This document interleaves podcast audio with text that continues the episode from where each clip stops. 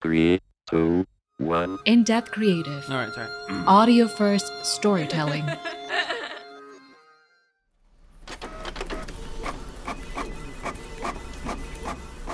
Kita lagi di kantor pusat Tesla, dekat Silicon Valley, California. Sekarang lagi tahun 2008.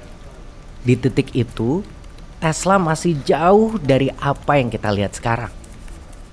Hari itu, Elon Musk nerima laporan kalau prototipe Tesla Roadster belum optimal. Sedangkan Roadster harus roll out tahun ini. Dia duduklah di kursi kantornya sambil menghela nafas untuk nampung amarahnya. Tapi gagal. Dia genggam laporan itu, dia hancurin, dan dia lempar penuh marah. Sialan! Bisa gila gue kalau gini terus.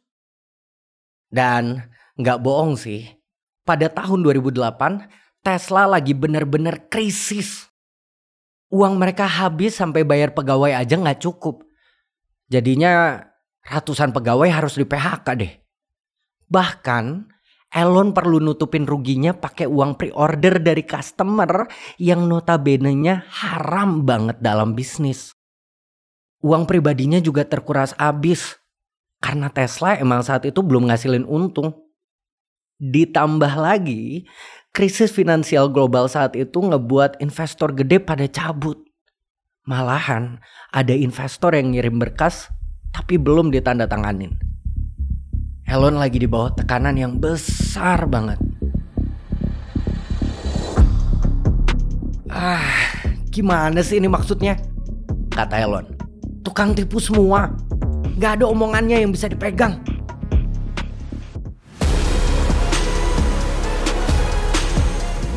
Elon benerin bajunya dan nyoba nenangin diri. Mimpi Tesla untuk ngebuat mobil listrik untuk segala kalangan sekarang kayaknya bakal tetap jadi mimpi aja.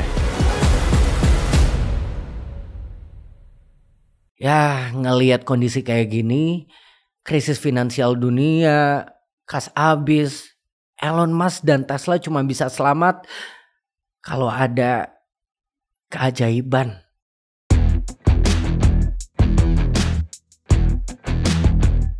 Halo, saya Rinaldi dan kalian lagi dengerin Nyaris Tamat.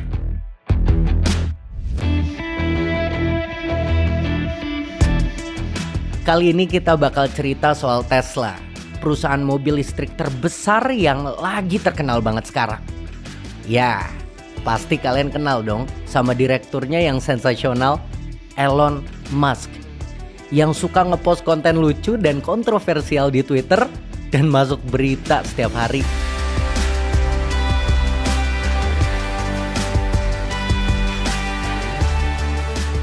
Tapi tahu nggak sih? Sebenarnya Tesla baru sukses sekarang-sekarang ini aja loh. Selama 20 tahun terakhir, mereka cuman kenal satu kata. Susah.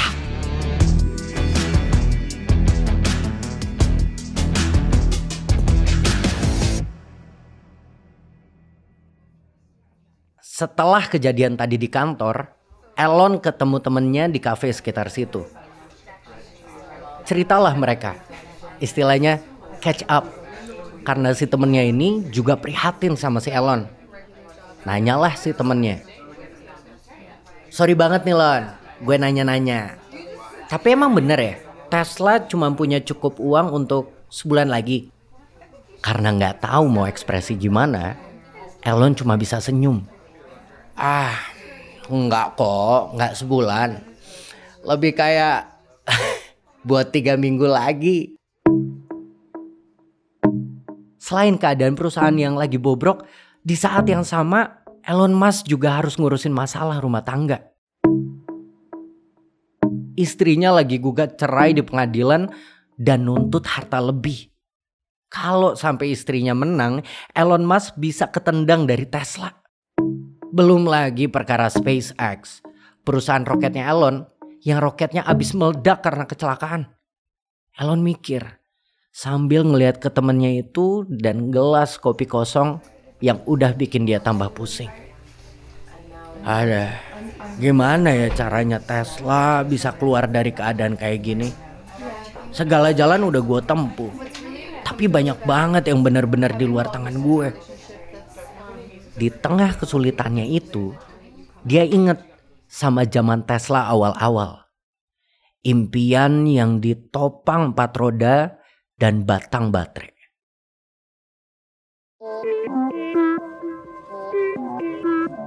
Podcast ini diproduksi oleh In-Depth Creative. Audio First Storytelling. Seru juga ya podcastnya harus tamat? By the way, kami juga kerjasama dengan brand dan creators untuk produksi podcast yang engaging buat pengikutnya. Dan tentunya, kami juga bisa bantu Anda buat bikin podcast yang seru dan menarik. Hubungi kami via Instagram at indepthcreates atau email kami info at indepthcreative.com. Sekarang, yuk kita lanjut ceritanya.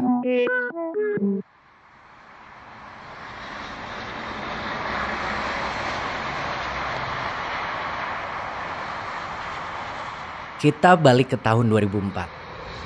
Bayangin nih, ada mobil sport ngebut di jalan, ngalahin mobil-mobil biasa. Tapi gak ada suaranya. Terus berhenti tuh mobil. Dan dua orang di dalamnya keluar. Mereka jalan nyamperin orang yang nungguin mereka. Dia pakai kaos hitam dan kacamata hitam. Nunggu sambil berdiri. Orang yang nunggu itu Elon Musk. Oi Martin, gokil. Apa kabar lo? Kata Elon sambil ngejabat tangan. Baiklah bro, lo nggak lihat nih mobil ha?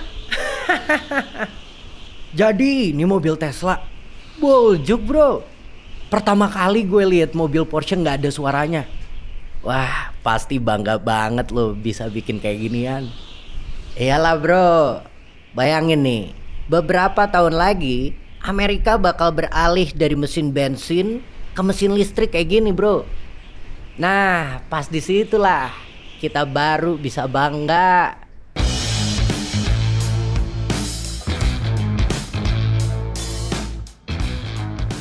Kenalin, ini Martin Eberhard, salah satu insinyur yang nemuin Tesla. Tujuan dia tuh mulia banget, untuk melihara lingkungan, tapi nggak ngilangin serunya nyetir mobil sport. Dibuatlah Roadster sama dia dan timnya. Tapi masalahnya adalah mereka nggak ada uang buat wujudin visi mereka. Dan lebih parah lagi, mereka nggak paham sama sekali industri otomotif. Nah, diajaklah si Elon Musk alias Mr. SpaceX buat investasi dan jadi CEO Tesla. Lahir dan tumbuh besar di Afrika Selatan, Elon ini tuh semacam prodigy, punya double degree dalam fisika dan ekonomi. Wah, Elon juga pionir dalam bisnis teknologi. Dia nggak segan-segan berhenti kuliah S2 untuk mulai bisnis. Bahkan bikin salah satu platform pembayaran online pertama di dunia, PayPal.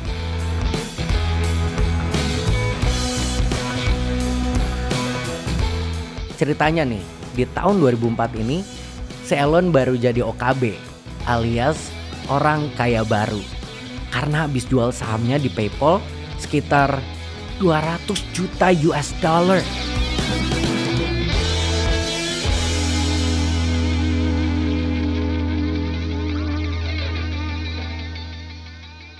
Eh, bentar-bentar. Kita balik lagi yuk ke rapat di tengah gurun tadi. Terus gimana menurut lo JB? Kata Martin sambil nengok ke anak muda yang lagi nyender di mobil prototipe Roadster. Tangan dilipat. Yoi, mantap lah Bang Martin. JB, pendek untuk JB Strobel, adalah insinyur muda brilian dan kreatif yang udah mecahin rekor dunia bikin mobil balap listrik. Eh, udah kenal JB belum lo? Dia ini nih ya, abang-abangan mobil listrik sejati. Bayangin aja, porsinya ini bisa 0 ke 60 dalam tiga setengah detik aja bro. Kata Martin. Hahaha, gila aja lo.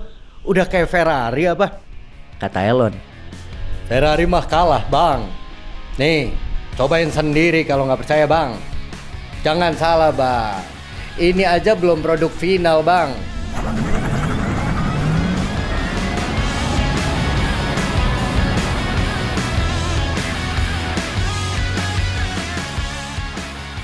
Ya, beginilah kurang lebih gimana Tesla dimulai.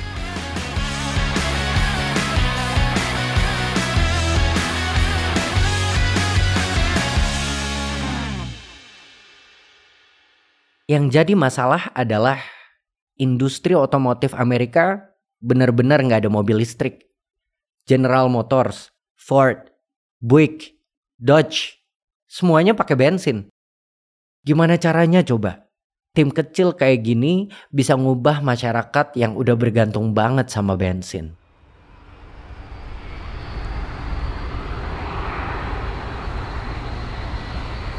Kita maju ke tahun 2006 di suatu ruang pameran outdoor di Bandar Udara Santa Monica, California. Lebih dari 300 orang udah ngumpul tuh di sana, nungguin sesuatu. Dari jauh muncul mobil sport. Bentuknya tuh mirip sama mobil Lotus. Tapi gitu, suaranya sebatas siulan mesin listrik. Dan yang bikin penonton tercengang itu orang yang naik mobilnya. Eh, eh, buset. Siapa tuh? Wah, gila. Terminator, bro. Bukan main, bro. Di expo pertama mereka, Arnold Schwarzenegger jadi penumpang Tesla Roadster yang jadi pusat perhatian acara hari itu. Semua orang pada heran.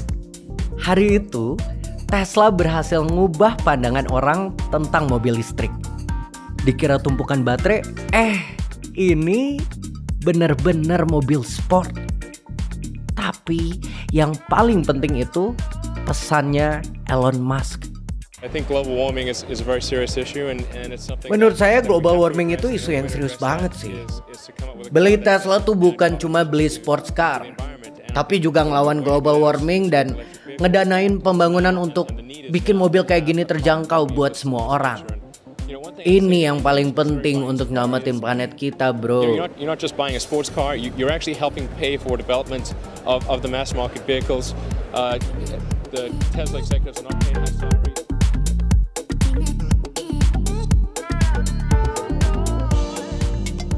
Emang yang bikin Elon dan Tesla itu spesial adalah mereka punya misi yang lebih gede dibanding cuma nyari duit.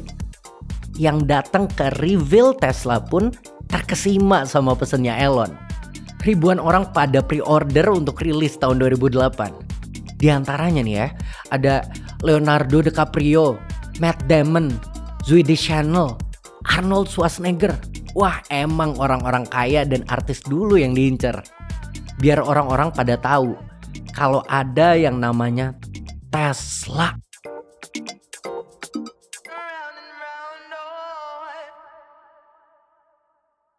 Ya buat Elon, ini start yang luar biasa banget. Dan rasanya Tesla udah bisa terbang aja nih. Tapi dua tahun kemudian, tahun 2008, Elon gak bisa berkata sama. Tesla diterjang krisis abis-abisan. Kita balik lagi ke tahun 2008. Ingat kan tadi Elon yang lagi stres berat pergi ke kafe tadi buat nemuin temennya. Ya, keadaan Tesla jauh dari ideal.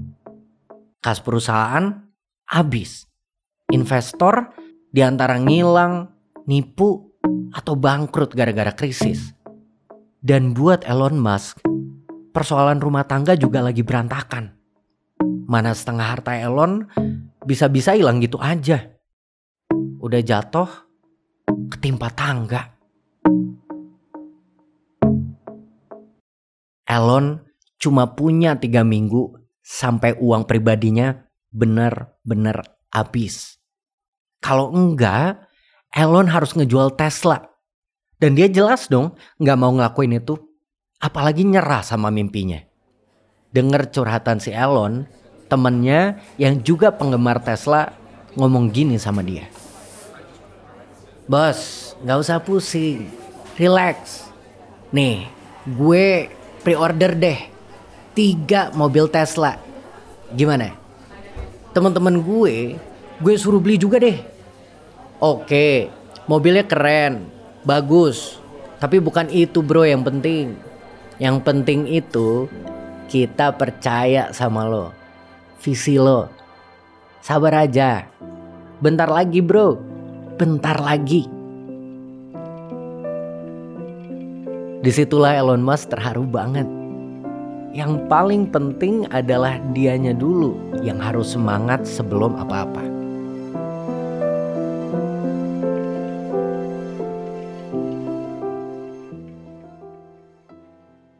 Tapi jelas, bantuan dari temennya ini gak akan cukup.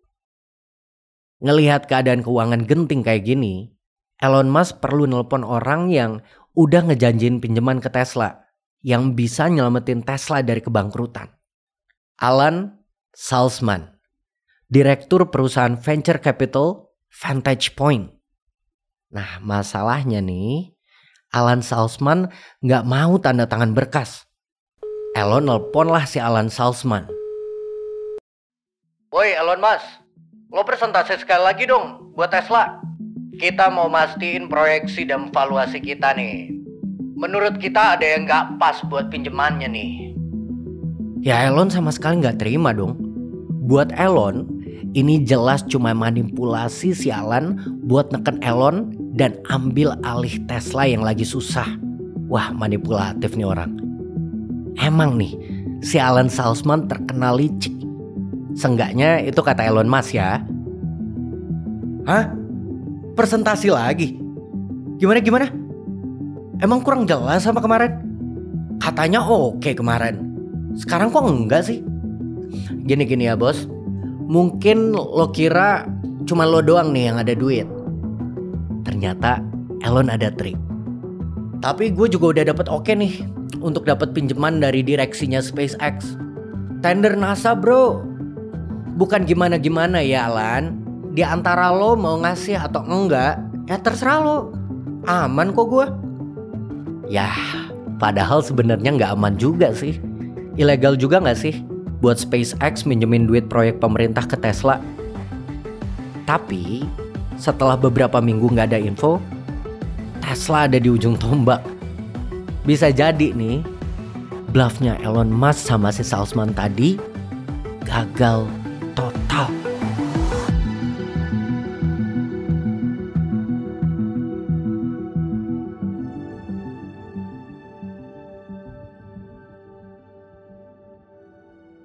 Ya kalau nggak ada investor masuk, Tesla bakal telat bayar gaji dan bangkrut. Tapi di sinilah terjadi keajaiban. Di Natal tahun 2008, Elon Musk yang lagi di rumah saudaranya di Colorado nerima telepon. Dia lihat nama yang ada di layar HP-nya. Alan Salzman. Ah, sekambing. Pikir Elon. Ini mau nipu-nipu apa beneran mau taruh duit sih? Langsung diambil HP-nya sama Elon Musk. Dan dia coba setenang mungkin jawab teleponnya. Halo bos, gimana gimana? Udah gua tanda tanganin tuh berkasnya. Jangan main-main gitu lagi lo ya sama gue. Lo abis kalau nggak ada gue. Tahu nggak lo? Uh, pertama-tama thank you pinjamannya ya bos. Kedua, lo yang abis kalau nggak ada startup-startup kayak gue, woi.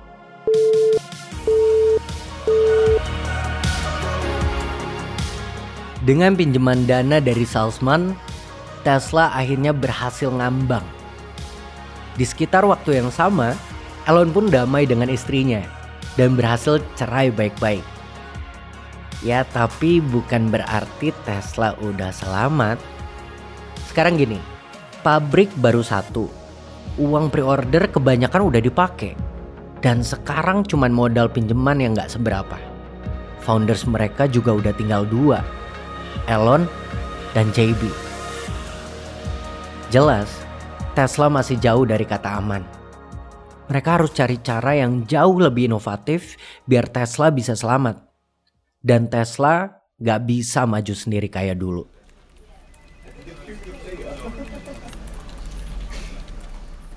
Kita maju ke tahun 2010. Sekarang Tesla yang tadinya krisis ya berhasil ngambang lah karena pinjaman baru. Tapi mereka masih ngambang. Belum berenang. Kalau Tesla gagal bayar sedikit aja, salesman bisa langsung ambil alih Tesla sesuka hati. Karena itu, seluruh kalangan tim Tesla terpaksa kerja keras untuk ningkatin produksi dan sales. Mulai dari terima order dari dealer sampai harus keliling dunia buat roadshow. Seiring berjalannya roadshow, Elon Musk dan JB sadar jualan mobil aja itu nggak akan cukup. Mereka sadar mereka nggak bisa jadi solo fighter buat naklukin industri otomotif. Tapi harus cari mitra yang lebih berpengalaman. Pencarian pun dimulai. Perusahaan elektronik, komputer, semua mereka deketin. Tapi gagal semua. Katanya, alah, mimpi lo ketinggian bro. Tapi suatu hari, pas JB dan Elon lagi rapat berdua di back office showroom mobil mereka, tiba-tiba Elon dapat email. Elon melotot ngeliat isinya. Terus langsung tuh dia panggil JB yang ada di seberangnya. Hei, hei, JB, woi. Yeah, dape. Lo pernah denger ini nggak? Daimler. Kata Elon semangat. JB yang anak mobil banget langsung berdiri dan semangat. Eh, ya kali lo yang punya Tesla kagak tahu Daimler. Mereka yang punya Mercy bang. Iya, ini orang mereka ada yang ngontak gue. Nih nih, coba sini lo lihat.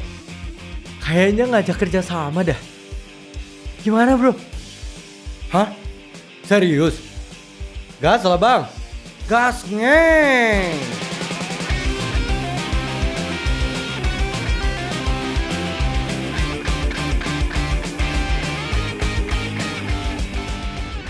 Tesla jadi mitra utama Daimler-Benz ngebuat part untuk mobil listriknya Mercy, Smart Car. Tesla juga jadi produsen komponen elektronik untuk mobil Mercy lainnya. Gak heran kan kalau sekarang Mercy masih terus di depan Yamaha kali bang. Nah di sisi lain Daimler dapat 10% saham Tesla. Dengan catatan ngebantu bikin Tesla beneran jadi merek otomotif yang top mulai dari branding, organisasi, riset, desain, sampai pemasaran. Bahkan nih ya, eksekutif top dari Daimler juga ada yang jadi pimpinan di Tesla. Biar bisa ngebantu adeknya yang sangat kreatif ini. Partner kayak Daimler inilah yang Elon rasa dibutuhin banget sama Tesla. Setelah Daimler, Toyota ngajak kerjasama. Dan abis itu ada Panasonic juga buat urusan energi listriknya.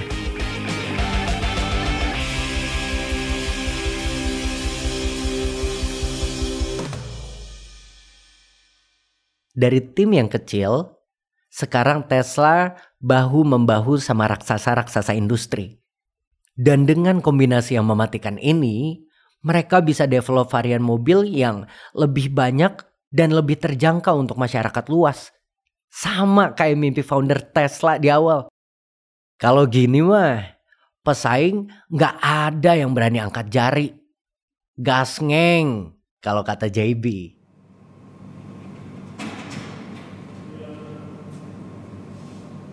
Sekarang tahun 2022 dan kita kembali ke kantor Tesla yang sekarang bahkan udah bukan di California, tapi di Austin, Texas.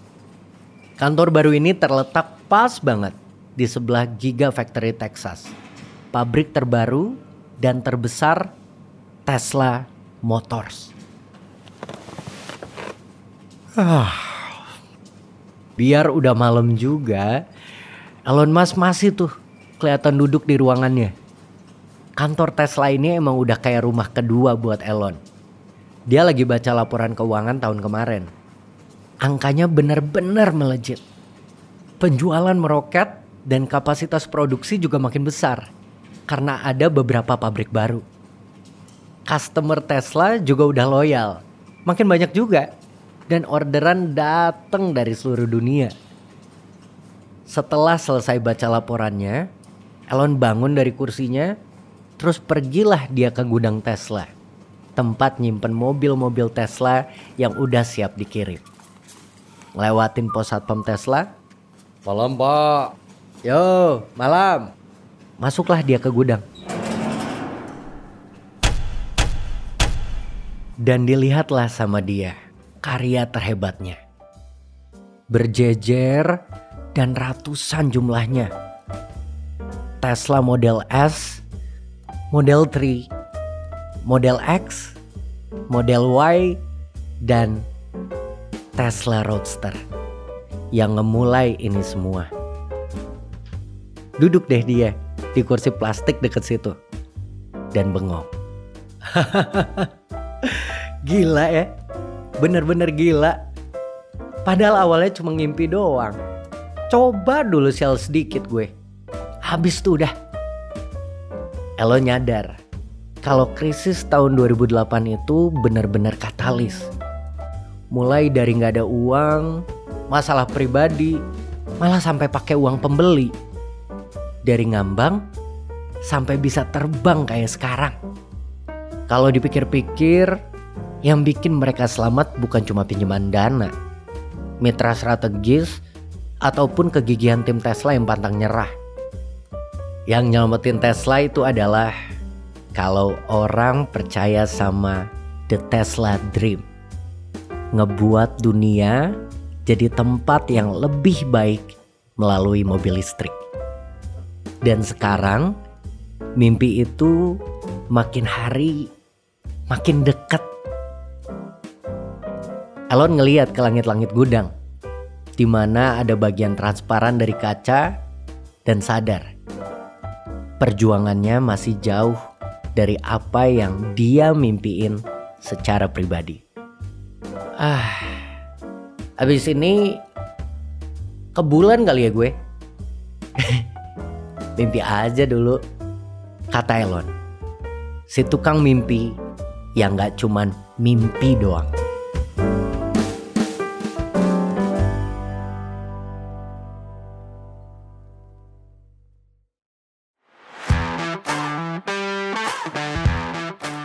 Podcast ini diproduksi oleh Indepth Creative, Audio First Storytelling. Sekedar catatan, beberapa adegan di cerita ini kami dramatisir sehingga nggak 100% sama dengan kejadian aslinya. Tapi tenang aja, relax. Semua improvisasi tetap berdasarkan riset supaya mendekati cerita aslinya. Dan kalau kalian suka dengan cerita audio seperti ini, kalian bisa dengar podcast lain dari Indepth Creative, yaitu Panggung Pikiran, Match, dan Indonesia Indepth di Spotify dan Noise. Ada yang menurutmu menarik atau cocok diobrolin di tongkrongan? Boleh banget follow podcast kami dan share ke teman-teman pendengar lainnya. Oh iya, kalau mau nyapa dan komentar, bisa banget lewat Instagram dan Twitter kami at. Jangan lupa di follow juga ya. Sekali lagi, saya Rinaldi. Terima kasih.